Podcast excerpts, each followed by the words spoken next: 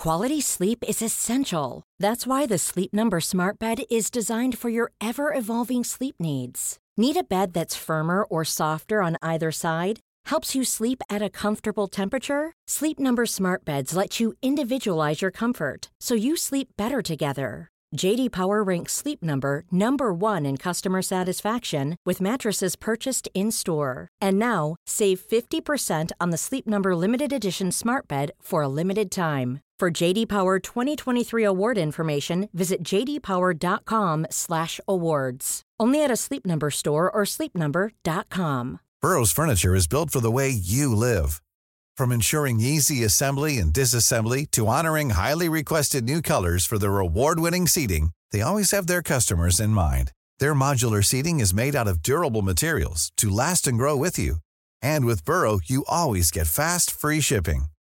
Get up to 60% off during Burrow's Memorial Day sale at burrow.com slash ACAST. That's burrow.com slash ACAST. burrow.com slash ACAST. Hello, and welcome back to New Scientist Weekly, your curated selection of the week's science stories. I'm Christie Taylor in New York. And I'm Timothy Revell, also in New York. This week on the show, we're talking about how dirt became a crucial driver in the evolution of life and diversity on planet Earth, what happens to our planet if our solar system is visited by another star, and why dolphins may have the same electricity sensing ability as sharks. Plus, we'll meet some very sleepy little penguins. But first, it's that most magical time of the year. Yes, you got it, it's climate summit time.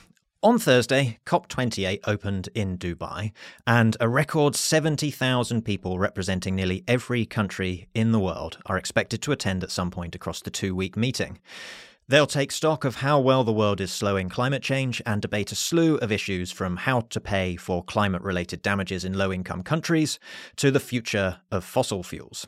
The science has spoken, it has confirmed that the moment is now to find a new road, a road wide enough for all of us, free of the obstacles and the detours of the past. That was COP President Sultan Al Jaber.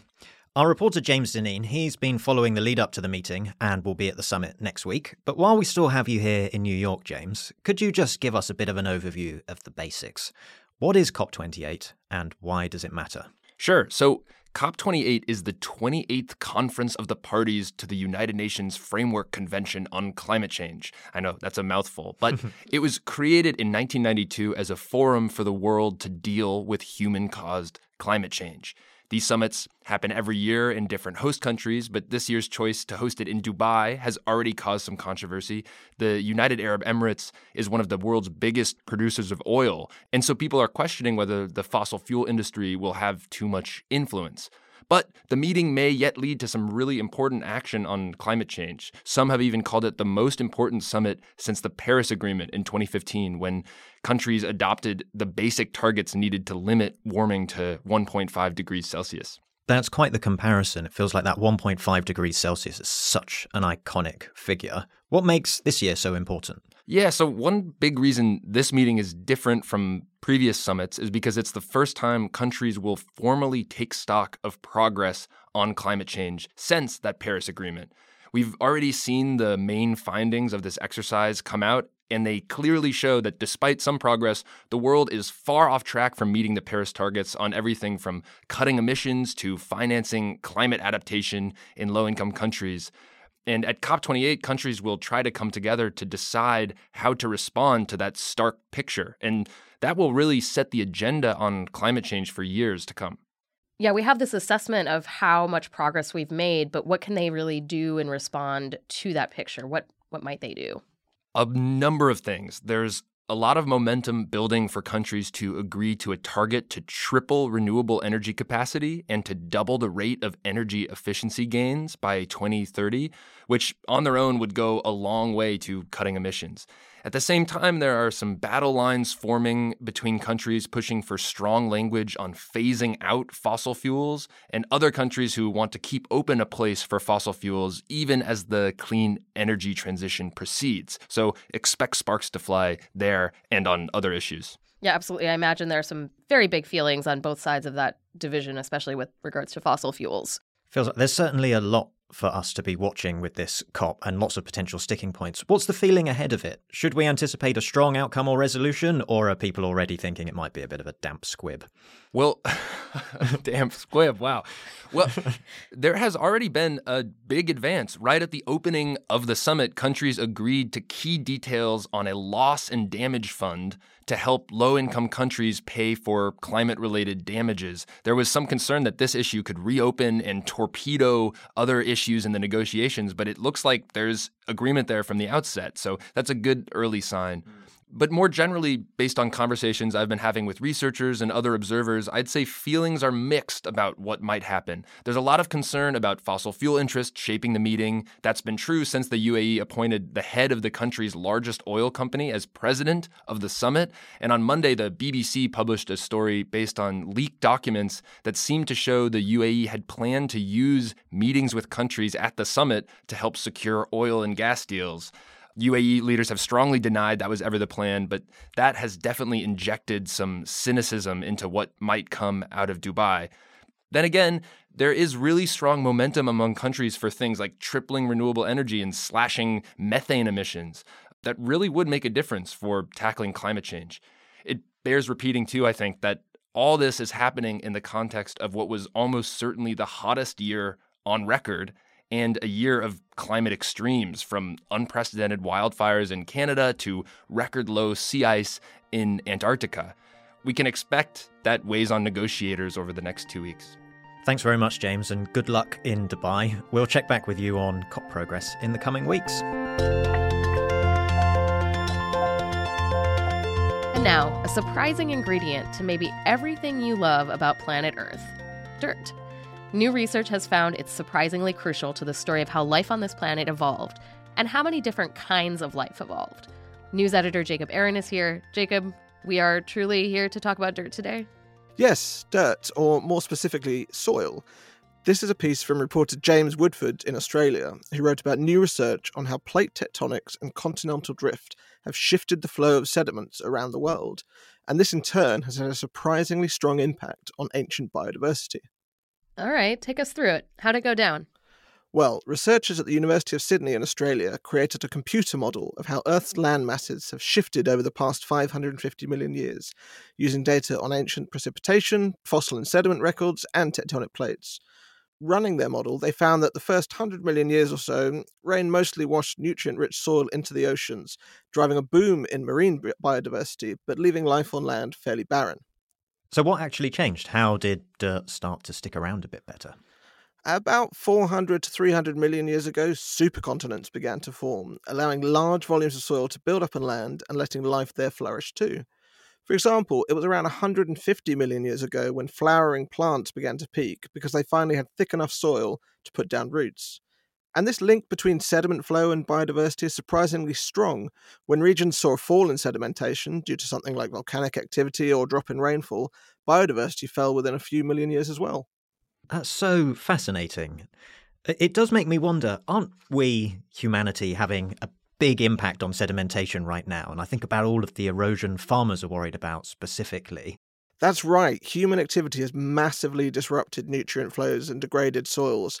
At the same time, we know that we have big problems with biodiversity and species dying out. This research is showing that changes in the location and quality of soil can change the course of evolution for millions of years afterwards, something that we're probably doing today. You may have noticed something new in your New Scientist podcast feed this week. We kicked off a special three part series on the complex, controversial plant known as cannabis.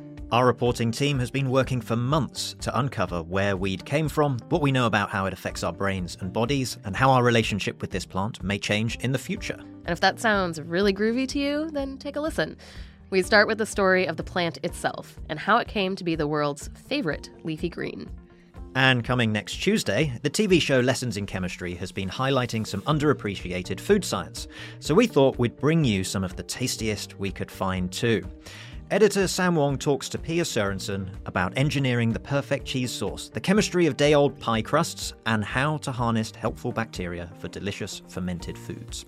It really doesn't matter if you are a world famous cutting edge chef or if you're just cooking and kind of tinkering in your kitchen, anytime that you're kind of manipulating a recipe, you are doing science, you're playing with science, and really you're sort of an experimental scientist in your kitchen.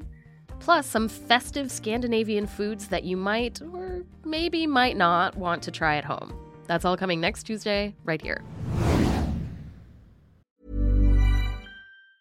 If you thought the only way to get a more defined jawline with natural looking results was through surgery, think again. Juvederm Volux XC is a non surgical injectable gel filler that improves moderate to severe loss of jawline definition and can help you achieve natural looking results with little downtime. Even better, this improved definition lasts up to one year with optimal treatment. No maintenance required. Improve jawline definition for a smooth, sculpted look with Juvederm Volux XC. For important safety information and to find a licensed specialist, visit juvederm.com. That's J U V E D E R M.com. Not for people with severe allergic reactions, allergies to lidocaine, or the proteins used in Juvederm. Common side effects include injection site redness, swelling, pain, tenderness, firmness, lumps, bumps, bruising, discoloration, or itching. There's a risk of unintentional injection into a blood vessel, which can cause vision abnormalities, blindness, stroke, temporary scabs, or scarring. Talk to a licensed specialist to find out if it's right for you. Quality sleep is essential. That's why the Sleep Number Smart Bed is designed for your ever evolving sleep needs. Need a bed that's firmer or softer on either side? Helps you sleep at a comfortable temperature? Sleep Number Smart Beds let you individualize your comfort so you sleep better together. JD Power ranks Sleep Number number 1 in customer satisfaction with mattresses purchased in-store. And now, save 50% on the Sleep Number limited edition Smart Bed for a limited time. For JD Power 2023 award information, visit jdpower.com/awards. Only at a Sleep Number store or sleepnumber.com. We now go to space. Dead Planet Society might be on a holiday at the moment, but Leah Crane is here with a story of research that asks a very Dead Planet Society like question. What happens to the solar system if another star wanders too close? It might sound a bit like a unusual scenario, but this is a thing that could actually happen, and new research has looked at a variety of possible outcomes if it did. Hi, Leah. Hello. So, exactly how li- likely is it that we would see a visiting star come our way? They're not very likely, but it's likely enough for it to be worth asking the question. Hmm. Over the course of any billion years, we have about a 1% chance that another star gets within 100 astronomical units of our solar system. And an astronomical unit, or an AU, is the distance between Earth and the Sun. So, for scale, Neptune's orbit is about 30 AU, Pluto's about 39. Yeah, all I can think of now is that meme that's like, so you're telling me there's a chance? there is a chance. so there's a there's a slim chance that this could happen, and if it does, what would then happen to everything else in the solar system? So it depends on a lot of the details of the flyby, how big the star is, how fast it goes by, at what angle, exactly how close, and so on. But this research team ran about 12,000 simulations to try to answer the question of what happens. And the most likely outcome, like 92% of the time, is that nothing happens. All the planets stay in similar orbits. We see a really bright thing go by. Everything is fine. The next most probable outcome is that there's a 2.5% chance that Mercury's orbit gets messed up and it crashes into the sun. And then around the 1% probability mark, you have things like Venus hitting another planet, Mars falling into the sun, or Uranus or Neptune getting ejected from the solar system entirely or all the planets could get ejected. And there's also some very unlikely scenarios where the star could just steal one of our planets and take it with. Just go on an adventure. that sounds incredible. I do notice, Leah, you haven't mentioned one planet in particular, and that's Earth. What are Earth's chances of disaster here? Earth mostly does okay. Again, in 92% of scenarios, everything is fine if Earth is, yeah, it's all going to be okay, guys. But if Earth is destroyed, it'll probably be from collision with another planet, probably Venus. But there's only about half a percent chance of that happening. We could also get chucked into the sun, even less likely. And at really, really small probabilities, you might see us ejected into interstellar space, captured by another star, or yeeted into the Oort cloud super far away from the sun. All right, I have to ask, now that I'm filled with some slight anxiety about the next billion years, why did the research team start looking at this in the first place, Leah? So, actually, they weren't looking to see if the solar system is going to get destroyed. They were seeing if a passing star could potentially save us. Wait, wait, wait, wait. Save us what, how, from what? Is this Godzilla again? so, as you may know, the Earth is doomed. Oh, yeah. The sun is evolving, and eventually it's going to expand and cook the inner planets in about a billion years or so. So, these researchers were actually trying to figure out if a passing star could push Earth into a cooler orbit and keep it habitable for a while. And it turns out that's extremely unlikely there's about a 1 in 350 chance that if there is one of these stellar flybys, Earth will end up in an orbit that's at least 10% cooler. Unfortunately, it's actually more than twice as likely that we end up in an orbit that's at least 10% hotter. So, Oof. again, do not panic. By far, the most likely outcome is that nothing happens. So, we don't get the Hail Mary from the flyby, but we also are probably fine for a billion years. Exactly. And All probably right. the flyby doesn't even happen. Probably. All right, did you know that some animals have the cool ability to sense electric fields? It's one of my favorite animal facts, and it turns out that bottlenose dolphins can do this too. And they may even use it to hunt or even navigate. Our reporter Chen Ly has the details. Hey, Chen. Hello. So, sensing electric fields sounds like a really fun superpower to have, maybe top five on my wish list. But is it as impressive as it sounds?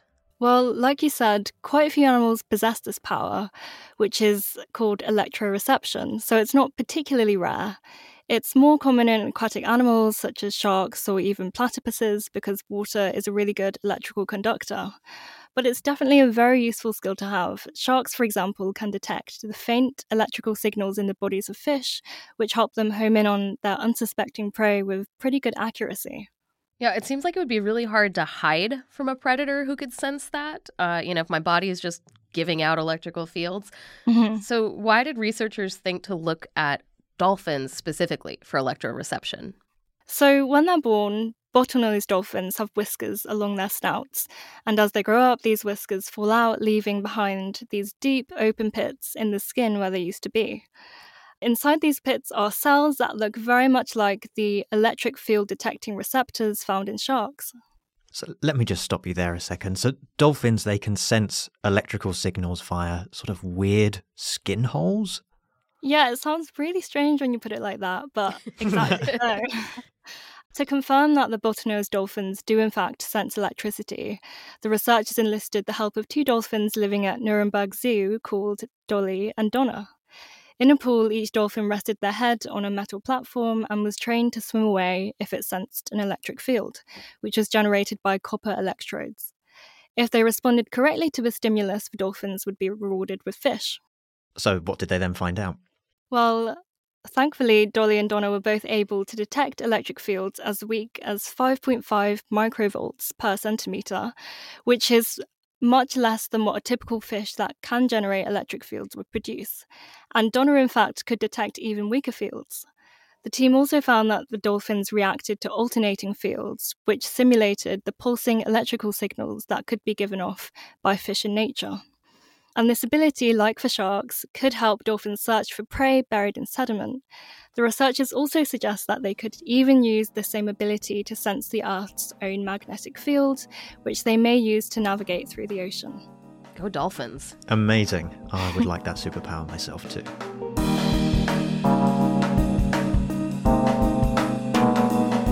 Christie, how many hours would you say you sleep at night? Well, to be honest, boss, uh, I suck at sleep. I'm lucky to get seven, and I'm pretty much always hitting snooze on my alarm clock. Well, I've got an alternative approach for you that you might like, and it comes from chinstrap penguins in Antarctica. What they do is they manage to get 11 hours of sleep per day, but they do it only a few seconds at a time. That sounds like terrible workplace behavior. Uh, are, are, they just constantly nodding off? Because I, I would be. Uh, effectively, yes. So I should specify that this comes from observations of penguins while they're guarding their nests. So not their everyday situation. Mm-hmm. And it's where one parent might get left doing this, guarding their nest for several days at a time whilst the other parent wanders off to feed. And the solo parent, well, they will then doze thousands of times per day. Wow. If instead they just went on extended sleep, that Mm-hmm. would put their chicks potentially in danger from predators. And so the longest that they actually stay asleep is up to about four seconds at a time. I feel like this is advice I should send every single parent I know, yeah. but that doesn't sound necessarily very restful. Like if, if I were a person doing this, it, it doesn't seem like I would feel very good. Yeah, I don't think I would either. But human beings, if we're very, very tired, we sometimes nod off for just a few seconds at a time. I know I've certainly done that. But these penguins, they do appear very successful at both breeding and foraging. And so researchers suspect they are actually getting sufficient benefits from their very, very tiny naps.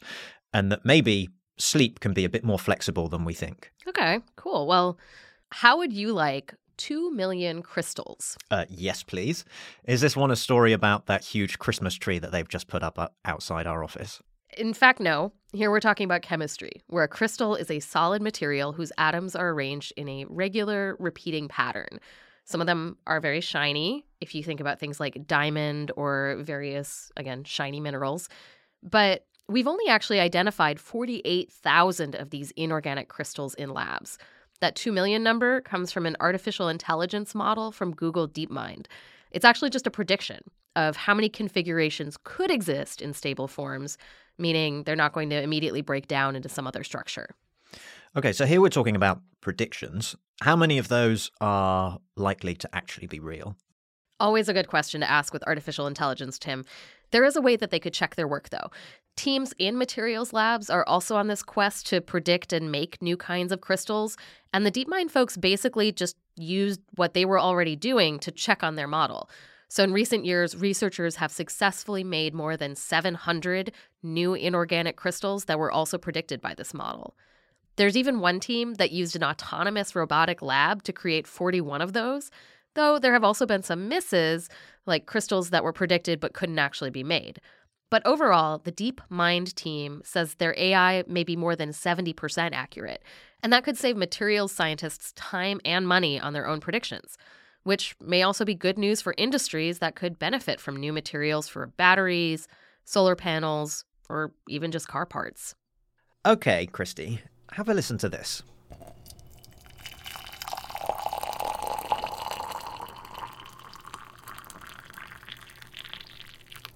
Sounds like water? It's tea, actually. And researchers have solved a problem, really, you didn't know that you had, which is how can I pour tea as quietly as possible? Right, because when I think of tea, I think of obnoxiously loud things.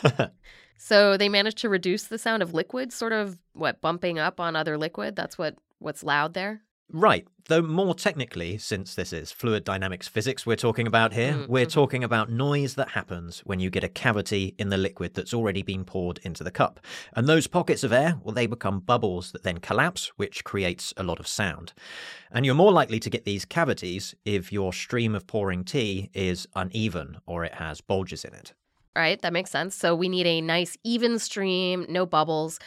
I feel like the answer to this is just hold the tea kettle as close to the cup as possible. Yeah, that's actually a common misconception when it comes to tea pouring.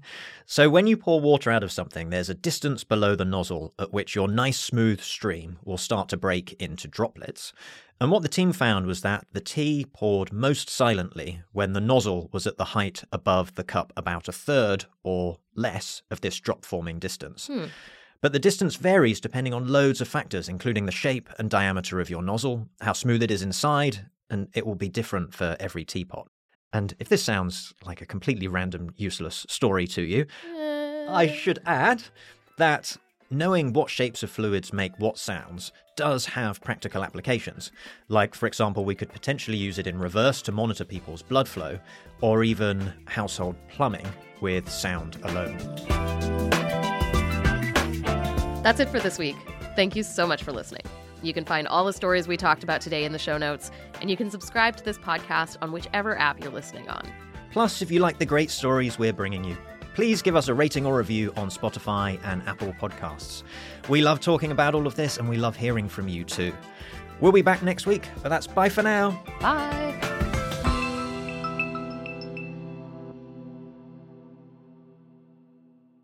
This podcast is produced by OG Podcasts. Find out more at ogpodcasts.co.uk.